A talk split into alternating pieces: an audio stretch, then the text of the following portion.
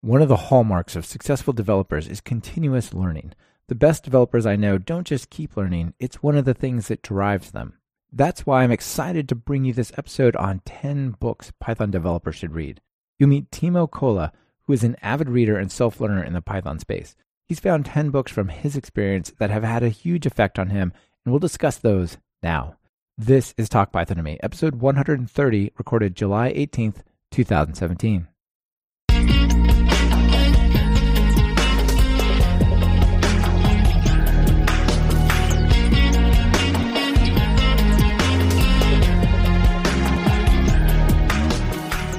Welcome to Talk Python to Me, a weekly podcast on Python, the language, the libraries, the ecosystem, and the personalities.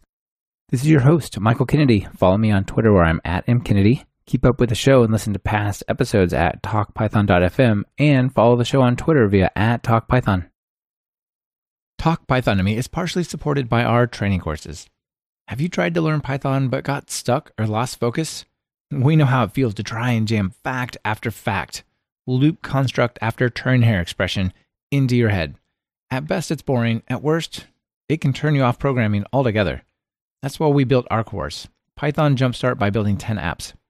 This course guides you through carefully planned applications. It starts simple, but progresses to quite real apps. Best of all, you won't be learning dry facts. You'll be learning like the pros do by building real applications and learning in context. If you want to start building with Python, just visit talkpython.fm slash course to get started. Timo, welcome to Talk Python. Thank you. Yeah, it's great to have you here. I'm really looking forward to talking about these books. Like you and I are both avid readers, and I think one of the best things you can do for your career or just even as a person is to, you know, keep reading. And so maybe we can use this episode to inspire a bunch of people to do some technical and some not so technical reading. Sure. Sounds great. Yeah, it sounds fun. Uh, but before we get to that, let's start with your story. How did you get into programming in Python? I started with Python 2005. I started programming professionally like 97. I was a philosophy major and I was thinking whether I should be starting an academic career or get a real job and I ended up getting a real job. Then I did something like C and Perl and all sorts of stuff and slowly wandered into sort of a middle management in big companies. And and 2005 I figured out that I don't want to do that. I want to be a programmer and kind of relearned programming back then. I had done something like I always did something like Perl programming very small throwaway scripts. And then I was given a task of writing an Excel for time reporting in a team. It was quite funny. It was a really big company, but they handled time bookkeeping with an Excel sheet. That's really funny. Isn't it weird how like some of these huge companies like they'll waste crazy amounts of money on certain things and then others like no we can't do any there's no system we're going to buy. We're not going to build one or anything. We're just going to like here use excel. Yeah it was like a here's a network drive and everyone writes down their own excel sheet and we need a summary report for the management and it, it was like a 60,000 people company and oh my gosh. they didn't have a, like a centralized process for that and then I ended up writing a, first that reporting system in Perl then I thought well my friend was using Python and I thought, well, this looks neat. Although I hated, of course, the white space first.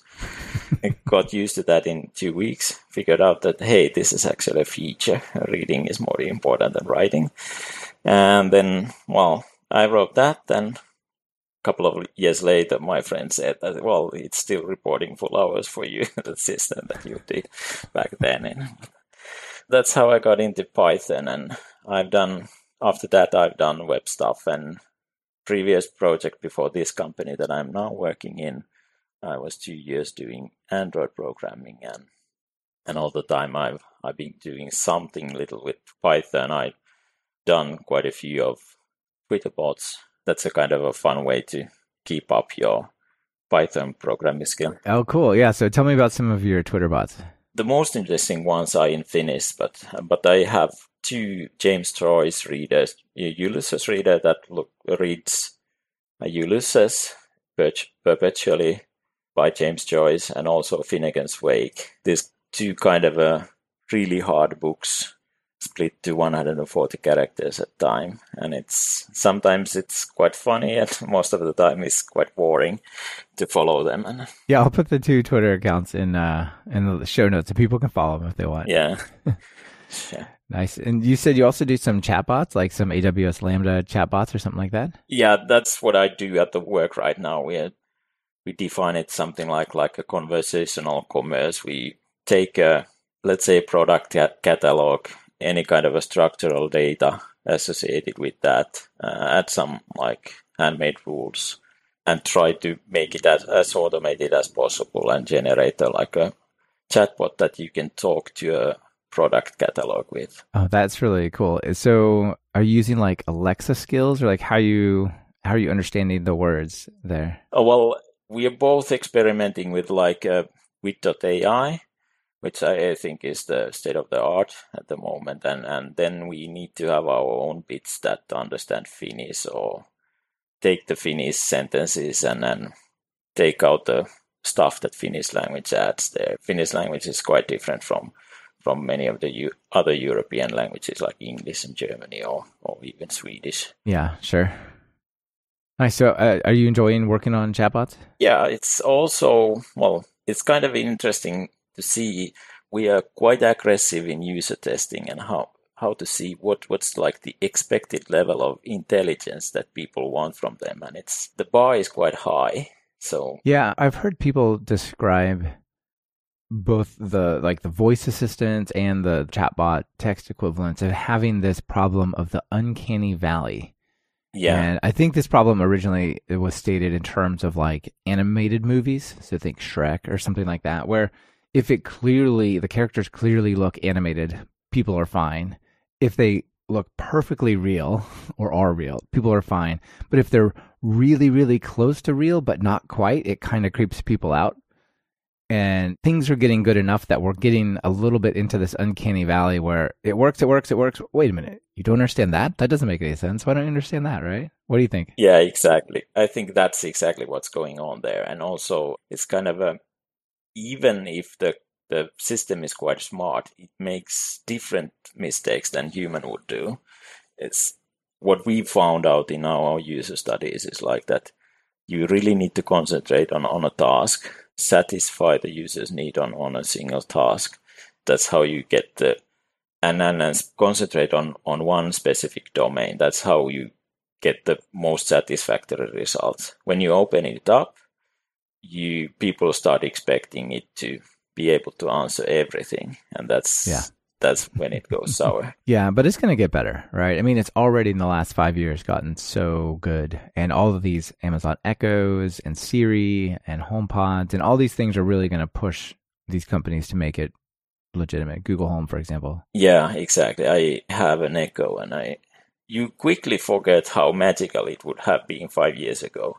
It's it's like it can pick up your speech uh, on the on another room, and usually it's quite. At least it understands what you said. It doesn't necessarily do anything smart with it, but it understands sure. you. Yeah. What What are your three favorite things that you do with your Echo? Setting up timers well, and alarms and like wake me up tomorrow at 6.30 yeah wake me up at tomorrow and i i almost exclusively do my calendar appointments through echo because it's quite natural and it's you can have your shopping bags in your hand and start that I need to do laundry tomorrow add, add that to my calendar stuff like that. Yeah. Then one of the favorite things is to watch my kids interact with that. I think even if I'm a bit skeptical that they will be as big as let's say mobile apps or something like that. But when you see kids interact with them, it's it's like they really genuinely try to have a grasp on, on what is going on there and, and they are really entertained by something like alexa. Oh sorry.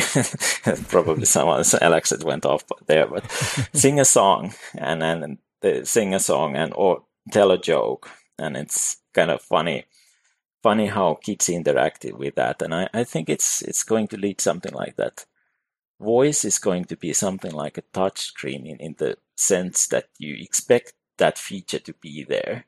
If you go to a vending machine and you could do something more quickly by saying something to it or or be frustrated with it and you expect it to listen to you quite the way like like after iphone you started touching every screen even if if they didn't didn't work yeah that that's way. right. Uh, after the ipad came out there were videos of kids like touching real magazines like little you know two year olds going this one is broken. Yeah exactly. Voice will probably be like that. It won't listen to me. It's a refrigerator. It doesn't talk. I'm sorry.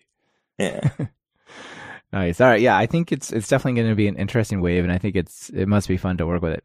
Yeah. So that's probably a, a good place to switch over, start talking about the books. So you've chosen 10 plus 1 books for us that you feel are pretty essential reading for Python programmers. Yeah, I don't know if, if they these are like the definitive 10 books to read, but I uh, I tried to pick up things that are, are relevant for a newcomer and relevant for someone intermediate, and then there are a couple of books that are totally out, outside of the box of a regular Python programmer. You, everyone is going to read Python programming at, at least at some point, and everyone is everyone probably ends up seeing like uh, starting with the learning Python. But I hope I picked a nicer alternative to learning Python in in this yeah. system. Yeah, nice. So your first book is Automate the Boring Stuff. Python Practical Programming for Total Beginners by friend of the show, Al Sweigart.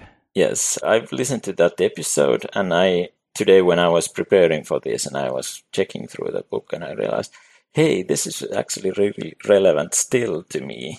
It's a really good introductory book, but then there are chapters like automating Excel workflow, or today I discovered that there's a chapter about image manipulation that I, I will almost immediately take into use after this when I, I go back and start writing stuff. Yeah, it's really cool. It's a very gentle introduction. And I, one of the things I like about it is it has some applied aspects because a lot of times I feel like the, the biggest mistake people, books, presentations, whatever, make when they're trying to teach programmers is they go, here are all the facts and assume at the end of this, you know, semester course or this book or whatever, you'll be able to do something interesting. But for now, here's how you define a variable. Here's what a string is. Here's how you define a loop. Here's how you define a function. And it's just boring, boring, boring, right?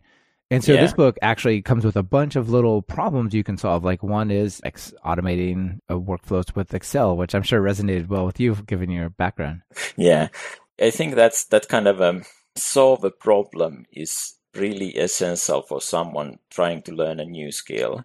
It's especially if you are not a programmer yourself. There's this book, and I, I think that many of the Raspberry Pi books are ex- extremely good examples of those. Either they are funny, or either they solve your real problem, and uh, that's a good like a motivation to go through all that string and list and all tuple stuff that you end up doing with Python. Yeah, it's it's really great.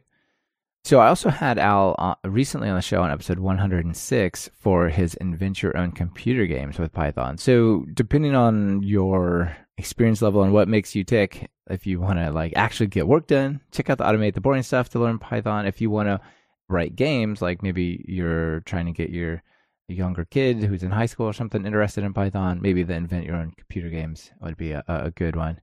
Yeah, And you also pointed out that Al has this as a video course on Udemy. And so I feel a bit of a kinship to Al here. Like he and I both are living a similar life. Like he writes the books and has the courses. I have write I do the podcast and have the courses. And so yeah, if you want to take this as a video course version, that's available as well. yeah, Yeah, nice. Okay. And then the next one is actually a really short book, right? yeah. This is something that I, when I was learning, was on my desk. Also, often I carried with it because it's it's kind of a. I had trouble wrapping my head around Python lists. There was something really, really. I couldn't tell when the method was mutable and when it's going to create me a new one, and then that kind of stuff yeah. is Mhm. and it's it's kind of a thing that you really need to just put it in your long term memory. It doesn't. Right. Like sorted of list versus list dot sorted. Things like that. yes, yeah, exactly. Yeah.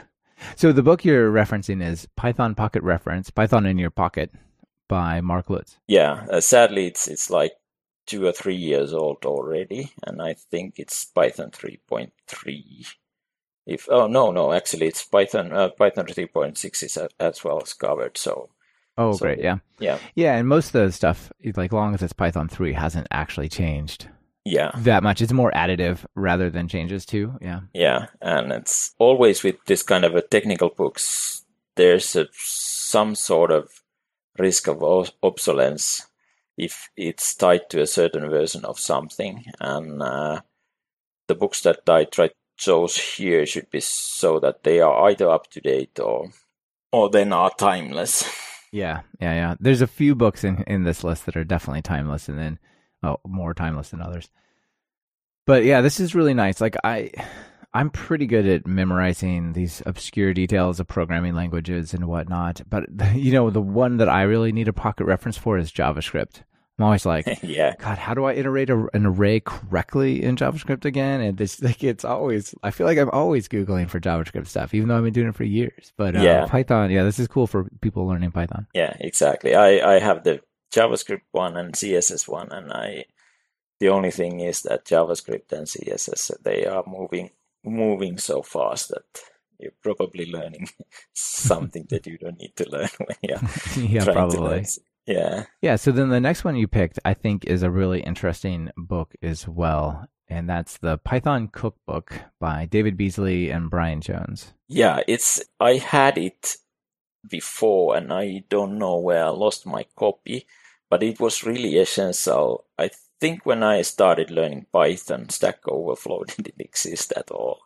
so this kind of a ready-made recipe for your program that you can just drop in. Yeah, so the idea is there it's broken into general areas like stuff to do with strings, stuff to do with data structures, numbers, iteration, files, and then for each one of these, there's maybe 15 to 20. How do I do this? How do I yeah. iterate over a fixed set of records? How do I print a file to the console? How do I communicate with serial ports? How do I print bad file names and so on and so on, right? Yeah, and this was really essential back then. Nowadays, it would be a good reference, but often you just type something into Google and end up in Stack Overflow and Sure. So I think this is interesting coming at it from two ways. Like the way that you're talking about where you type something into Stack Overflow is I know I want to like make a temporary file and directory. So you type maybe that into Google and it probably finds something on Stack Overflow and you're kind of good. But it could be that you're coming from a place of less experience and you want to learn how you, you kind of want to get a feel for like right, what can I do with the file system and files in Python. Like yeah. you could go through these 15 or 20 things. you're like, whoa, actually, you would be pretty capable if you could almost treat each one of these as a project. You know what I mean? Like people who are new often have a hard time finding something concrete to practice. Yeah. And it seems like there's, you know, hundreds of little practices with the solution right here. And I think that's pretty nice. Yeah. And also kind of a guaranteed quality of these. When you Google and Stack Overflow stuff, you may yeah. well, you also some... waste a lot of time on Stack Overflow because they're trying to do a thing, but they're trying to do it slightly differently than you were trying to do it, so it doesn't quite fit. You know what I mean? Yeah, and especially if you're new to technology, you really can't tell good answers from bad answers, and it doesn't mean that the uh, the most upvoted one is is the best one. Yeah, sometimes you're like, if I could just uncheck that accepted answer because you know the next one's better. Yeah, exactly. It's one of those first steps of understanding a, a technology is to start understanding which of the Stack Overflow questions are bad and which ones are good. So yeah, I think you know looping it back to book one. I'm pretty sure Al Sweigart shows you like how to take a, like a traceback error and use Google to find the answer for that. how to fix it. Yeah, and that's one of those things that has really changed in 20 years. It's it's like you were completely screwed 20 years ago if, if something like that happened and it, it, didn't show up on Alta Vista or something. It's it's like the way of working has changed, and I, I think it's really cool. And it's sometimes you lose the sight of how much we have progressed and how much yeah. easier stuff is. And not, yeah, it's for sure. It's it's not only good, but it's it's mostly good. It's it's mostly good. I agree. It's yeah. mostly good. This portion of Talk Python to Me has been brought to you by Rollbar. One of the frustrating things about being a developer is dealing with errors. Ugh, relying on users to report errors, digging through log files, trying to debug issues. or getting millions of alerts just flooding your inbox and ruining your day. With Rollbar's full stack error monitoring, you get the context, insight, and control you need to find and fix bugs faster. Adding Rollbar to your Python app is as easy as pip install Rollbar. You can start tracking production errors and deployments in 8 minutes or less. Are you considering self hosting tools for security or compliance reasons? Then you should really check out Rollbar's compliant SaaS option. Get advanced security features and meet compliance without the hassle of self hosting, including HIPAA, ISO 27001, Privacy Shield, and more. They'd love to give you a demo. Give Rollbar a try today. Go to talkpython.fm slash rollbar and check them out. The next one is uh, switching us over to working with data mostly from a data science, not database perspective, with Python for data analysis, data wrangling with Pandas, NumPy, and IPython with Wes McKinley. McKinney, sorry, Wes. Yeah, exactly. And I, I thought this was something like, like that. It was already years old, but it seems to be that there's a new version coming in September. So IPython stuff stuff is uh, updated with also Jupyter stuff and all, all that kind of stuff. So this is very good for like most of the like machine learning, deep learning, and uh, that kind of stuff is most really really boring cleaning up and finding data. And this is this covers like that part. You, need to know right and that to me is like the primary goal of of pandas right? Yeah. Pandas is all about like loading up semi-structured data putting it into a consistent structure maybe reorganizing it like a group by or something like that fixing the bad data filtering out the bad data and getting it ready to then go do a thing with, right? Yeah, exactly. And uh, it's like filtering out noise and either filtering out the missing data or adding default values for that. And that kind of stuff that is you really need to know is I, I think if, if you come somewhere from like R, that's like the forte of R is, is cleaning up data and, and putting it up in a let's say a table structure. And this is the same thing for python and very important when when getting into machine learning and all, all kinds of data analysis and maybe data visualization tasks. Yeah yeah it's pretty cool. So it starts uh, by introducing you to ipython jupyter and numpy and, and pandas and then it really talks about like loading, cleaning, transforming, merging, reshaping data, which it's, you know, that, that is so, so powerful with that and even some visualization stuff. So yeah, it's, it's pretty cool. If, if uh, you got to do a lot of that kind of thing, then yeah, Pandas is a good place to look. And this book seems like a really good one. It's from Wes McKinney, who is the creator of Pandas. So that's uh, yeah. a good, definitely a definitive source of knowledge for that, yeah, exactly. that library. Yeah, nice. Yeah, okay. Yeah. So the next one that we're going to talk about is not as new as the 2016 version of that last book. It's called Working Effectively with Legacy Code.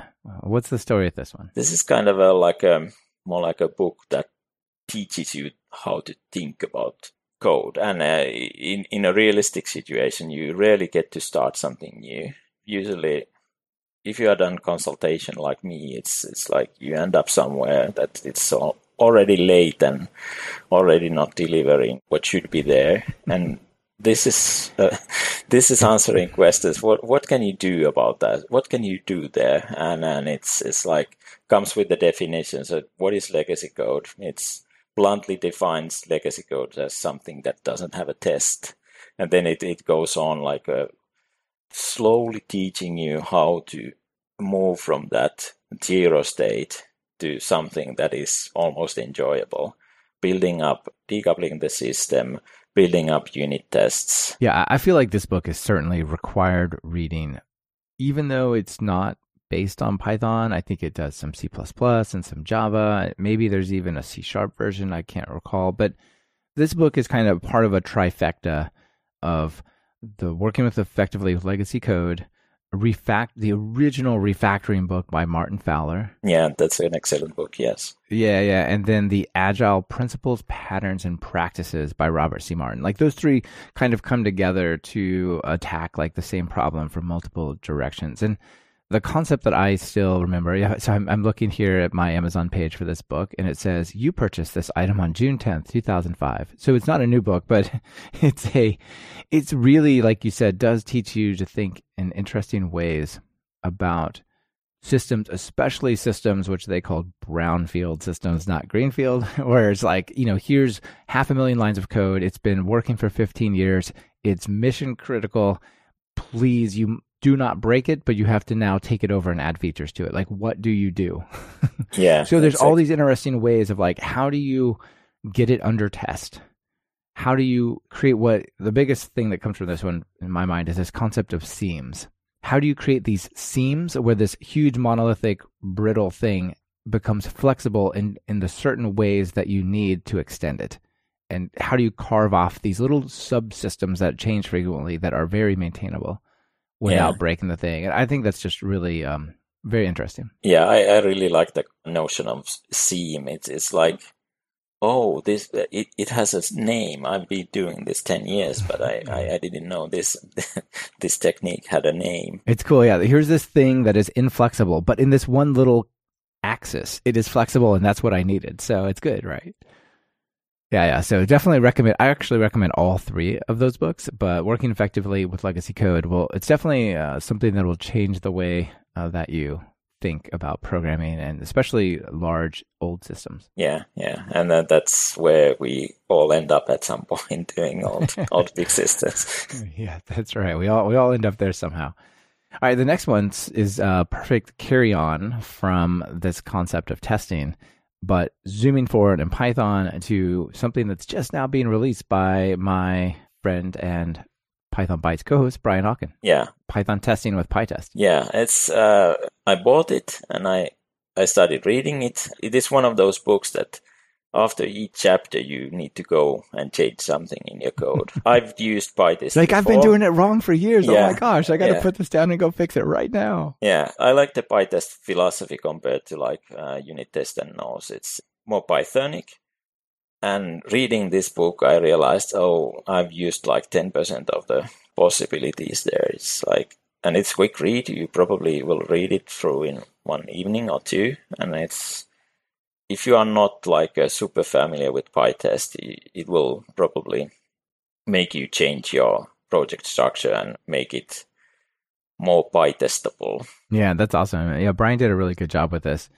And so he talks about writing test functions, using the search stuff, all the standard things, you know, fixtures, but also things like the tmpdir fixture, the monkey patching stuff, the doc test namespaces and, and plugins, like finding and using the PyTest plugins, even how to create your own. So yeah, very, very cool stuff. Yeah, exactly. All right. The next one we have is sort of the other side of the panda story. Once you have the data, how do you yeah. get going? And I would say this is one of the hottest developer software areas around just with machine learning. So the book is hands-on machine learning with scikit-learn and TensorFlow. Yeah, it's it's I had like half a dozen of these books, and I, I think this one was like the best companion to all those online courses that everyone probably go through, either the Coursera one or the Udacity one, or one of my favorites is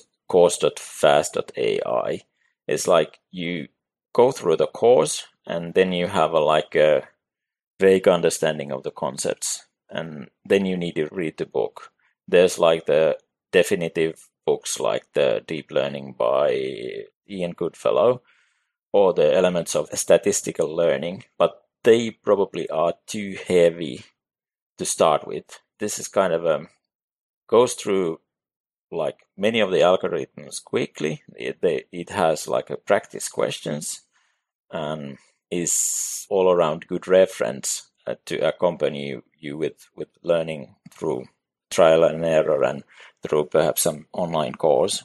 And well, it, this is probably one of those books that wouldn't appear on this list maybe in a year or two. There probably are going to be many, many other books, but this one was like the books that have come out this year, I think this one was my favorite on this topic. It's really cool. So it has like the fundamentals of machine learning for the first part, and it just goes into like what does an end-to-end machine learning project look like, classification, models, support vector machines, decision trees, all that kind of stuff. And then it gets into actual neural networks and deep learning, things with TensorFlow and training deep neural networks and, and, stuff like that, which is really cool stuff. Even how to dist- like do distributed computation of TensorFlow across multiple machines and GPUs and all kinds of good stuff. It sounds really really fun.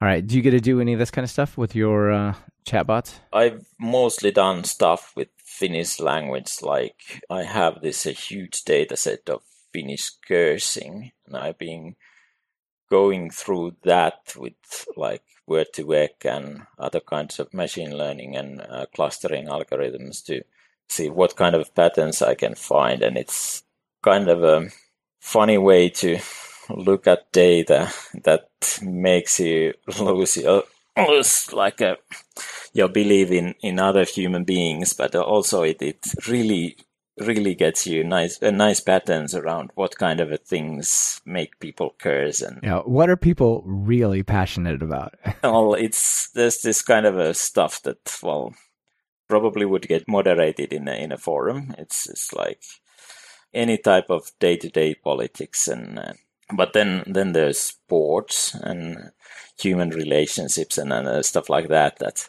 gets well you could probably well this is finnish so it's you could probably follow finnish sports team how they are doing through how people are cursing. They are either cursing because we are losing or uh, cursing that well we won this time and yeah.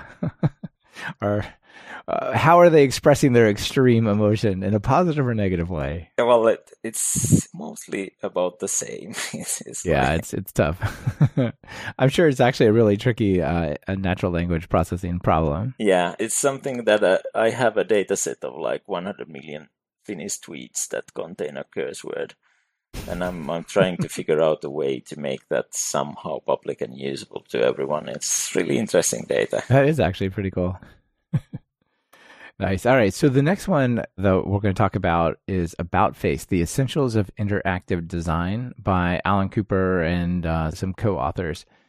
And this one had been on my list, my reading list, for a very long time. I haven't read it, and it's kind of grouped in there with, uh, you know, Stephen Krug's "Don't Make Me Think," um, 100 Things Every Designer Needs to Know About People, and the design of everyday things a couple of those are about physical things, but this is about interface design, right? Yeah, this is interface design, and it's well, it, it starts with a, like a like on the conceptual level how to design systems. That's kind of a, a probably only good to know if you're a Python programmer. But then it goes on like stuff like that are uh, like immediately usable or that make you think stuff like that. Don't make stupid error messages. Make the software that you're creating think it as a like a like a service person. You don't want to forget things that you have promised to a user. You don't want to pester the user with with unnecessary questions all the time. And you don't lose your customer stuff. If if they give you something you don't lose that. It has really really good metaphors of how your program should be that it solves the user problem and not only your problem as a, as a business or as, as a developer. Right. And it has a, I think this might be one of the first places where the concept of personas came from. I think this is the origin of that, but I'm, I'm not 100% sure. Yeah. So the idea is to break up the users into prototypical groups and then try to think through the interacting with your software, whether it's a website, it's an app, it's whatever think through using it. I guess you could even do it for um, an API, like an open source library, if you want. Yeah, yeah. Think through like working with it with that persona, the various personas, and like what are their goals? What do they want out of this? What are they bringing to the table? How are they going to work with it? And things like this. Yeah. Yeah, exactly. Uh, thinking your software through your users' point of view. Yeah, it sounds really cool. Yeah, it's something that I revisited lately. I had it read it like 15 years ago when it was first or second edition, and it's really good book. It's it has really good like uh, one sentence summarizations of what makes software good, not only the user interface good. Yep, and this one is from September 2014, the fourth edition. So very nice. Yeah, it's up to date to iOS 7 level or something like that. So it's it has pretty recent UI screenshots in there. Nice. And then the next one that you chose is more of a high level thinking about stuff, not necessarily software in particular, but even politics and society and governments and whatnot. It's thinking in systems. Uh, primer, primer. Take your pick. Yeah, by Donella H. Meadows. It's I think it's one of the lesser known books, but it's one of those.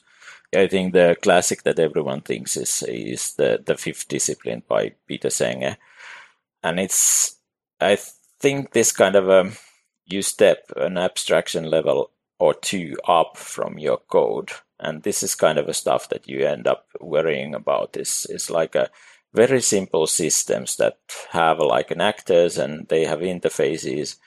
Then there are stuff in the system that make it work as an entity.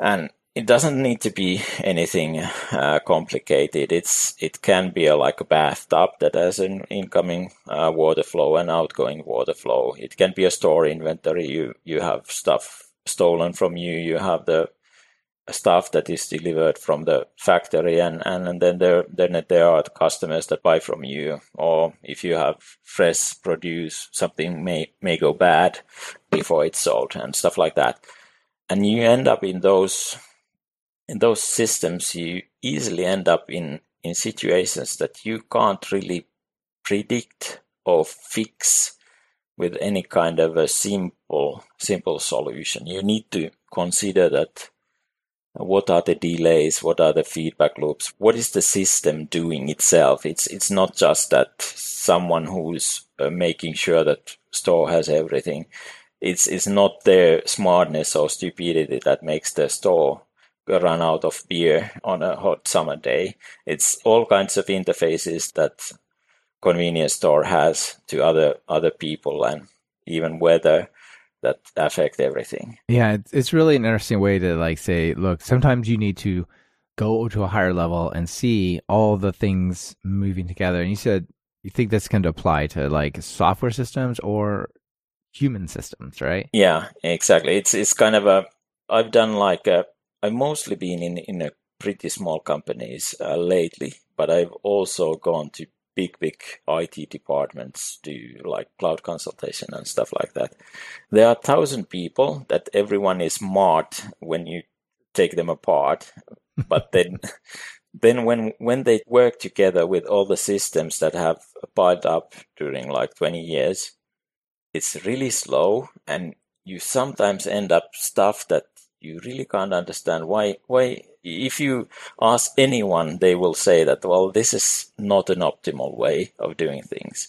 When i was young i was like a gung-ho nerd going there and telling them hey you you need to fix it like this and this and this. But you can't really really do that unless you go well, like a step up or step two and ask is there something that i don't know if this, this ticketing system makes everything last two weeks, whenever I want something, it takes two weeks. These people are not stupid. You understand that. Uh, so what is it there you can do to perhaps make things faster? Why does it take two weeks for me to get a new keyboard when right across the street there's a store that sells the keyboard I want? yeah, exactly. Yeah. When you're a big organization, those things start adding up. And- yeah, yeah. There's a nice quote from the book that says some of the biggest problems facing the world, war, hunger, poverty, and environmental degradation, are essentially system failures. They cannot be solved by fixing one piece in isolation from the others because even seemingly minor details have enormous power to undermine the best efforts of too narrow minded thinking. Pretty cool. Yeah. Yeah. I like the book and it's it's one of those like uh, one evening or two evening books and then you can if this is something you really like, there are a lot of books about systems thinking, this area in general, and also design thinking, which is kind of a perhaps the more fashionable choice nowadays compared to systems thinking. Yeah. The next one that you chose is somewhat related to this called Thinking Fast and Slow by Daniel Kahneman. Yeah. And this this is a really cool book. I haven't read it. I've I've sort of put it on my list of things to read, but I haven't got to it. Tell us about it. Yeah, this is the word irrational is, is not the right word, but it's about people can't help themselves. They have like a this fast thinking system, which is evolutionary creation of like you detect a danger and you need to Right. react immediately. I heard a noise. Is that a lion or a squirrel? Yeah, exactly. Stuff like that.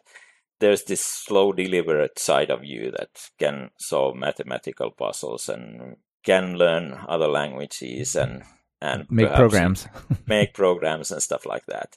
And it's kind of a pairing with the other one is also the about face and thinking in systems. It's it's kind of a you need to understand people, and people aren't as like uh, as left brain as our industry often thinks. Yeah, you were a philosophy major, right? A lot of the Yeah. people in the like Hobbes and um those guys, they talked about like the rational person versus the irrational.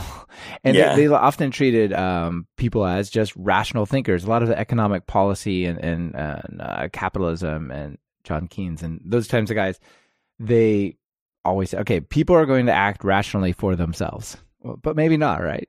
No, yeah, it's exactly, and it's it's not like irrational means that you follow the same rules all the time, and it's this book is full of examples that show that no, it's really easy to trick people, and it takes a conscious effort, and sometimes it doesn't even help you. You just like you can't help yourself that if someone says that this is worth thousand dollars and you know that it's not true, that's called a price anchor you know that it's not not even close to that and you even knowing that and even knowing the effect you still have the thousand dollar there affecting your evaluation of the price Right. Like here, this thing is normally sold for a thousand dollars, but it's on sale for five ninety nine. yeah You can trick people to make them think it's a good deal versus, well, it's just for five ninety nine. They might go, well, that's not a good deal. It's way too expensive. yeah and when you see the price 599 you start thinking through your needs and your values but when you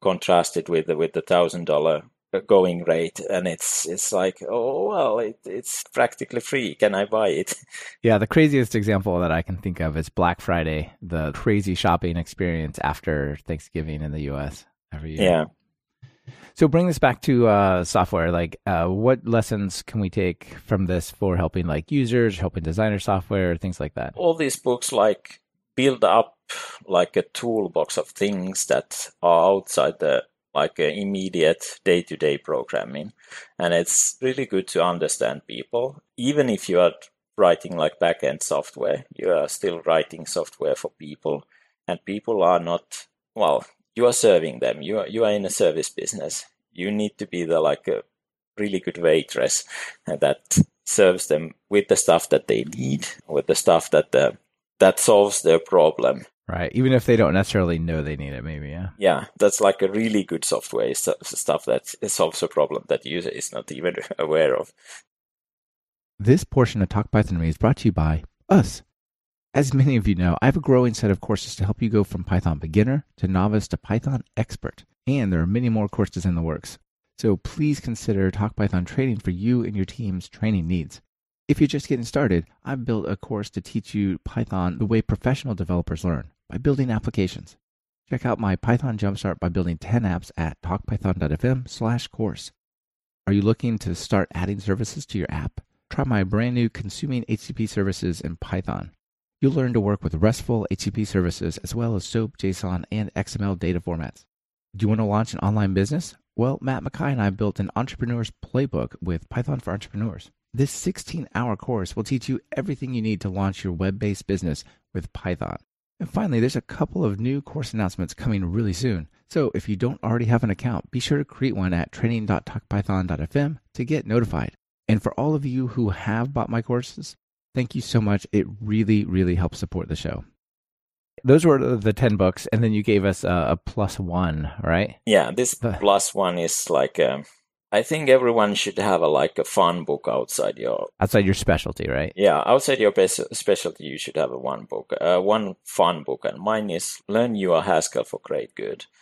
It's like I'm fascinated by Haskell. I really don't understand anything about it, but it's this book I occasionally pick up and read a chapter there and look at monads and look at uh, higher order functions, which is also that is very applicable to any any kind of a Python application. But it, this is kind of a you probably have your your own fun book that you go every now and back to every now and then, and this is mine. Yeah, this is really cool. It's um illustrated. It's supposed to be funny, but it also is supposed to teach you Haskell. And I think from a programming perspective, there's real value in knowing a language that's really different from what you do day to day. Yeah, and it's Right. I believe that you also need to like know pretty theoretical stuff, and uh, I well.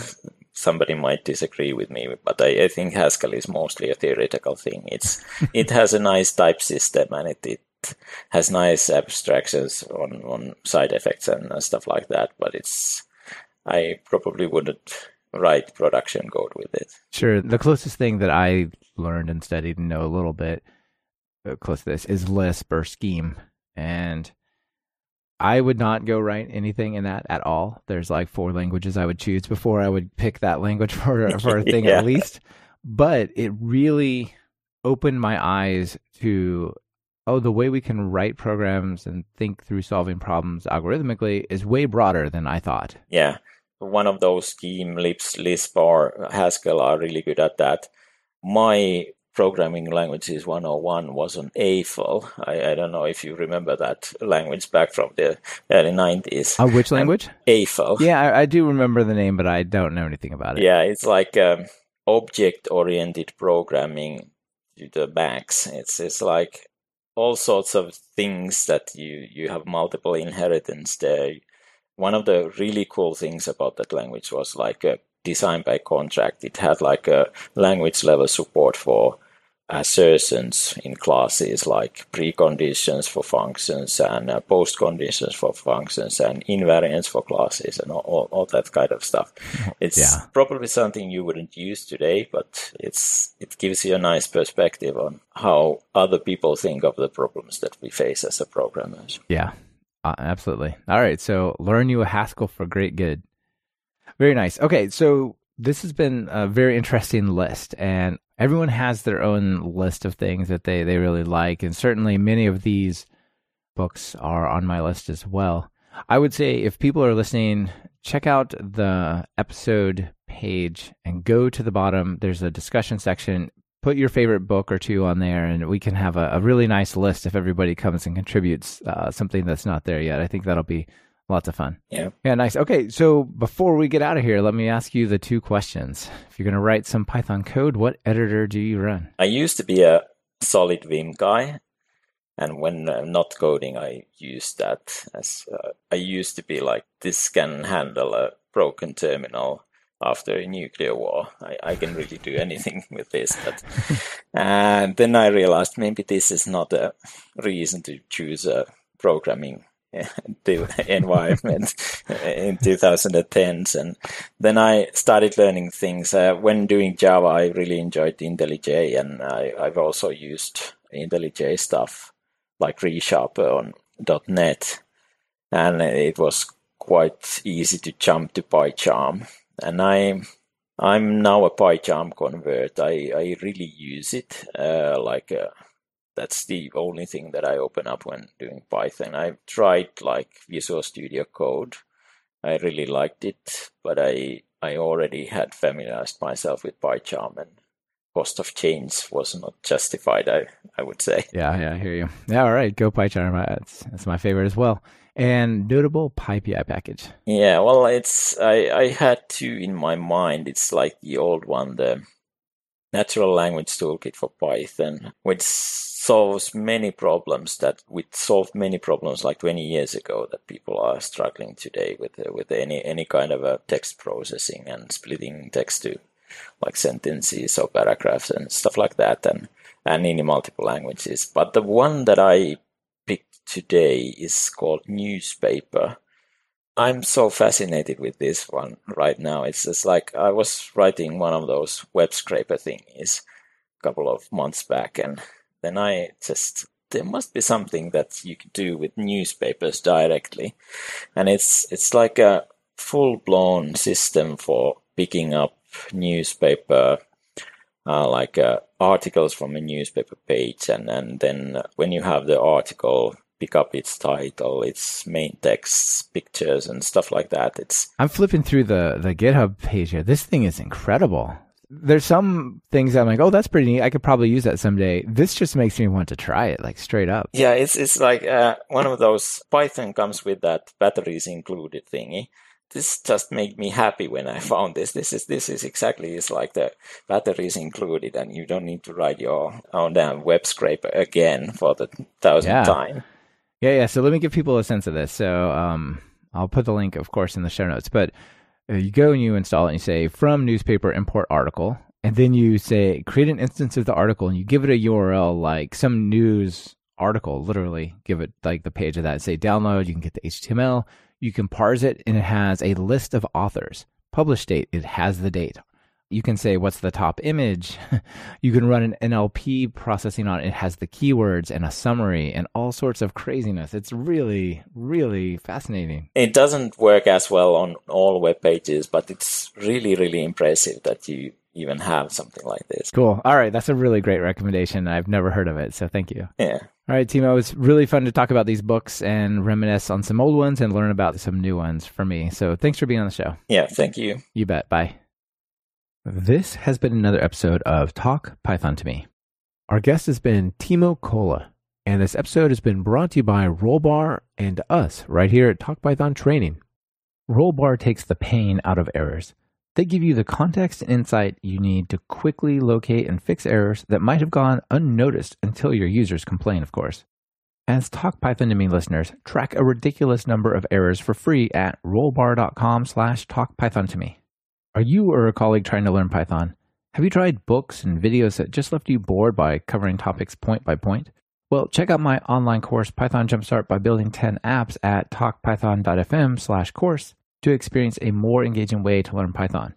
And if you're looking for something a little more advanced, try my Write Pythonic Code course at talkpython.fm slash Pythonic. Be sure to subscribe to the show. Open your favorite podcatcher and search for Python. We should be right at the top. You can also find the iTunes feed at slash iTunes, Google Play feed at slash play, and direct RSS feed at slash RSS on talkpython.fm. This is your host, Michael Kennedy. Thanks so much for listening. I really appreciate it. Now get out there and write some Python code.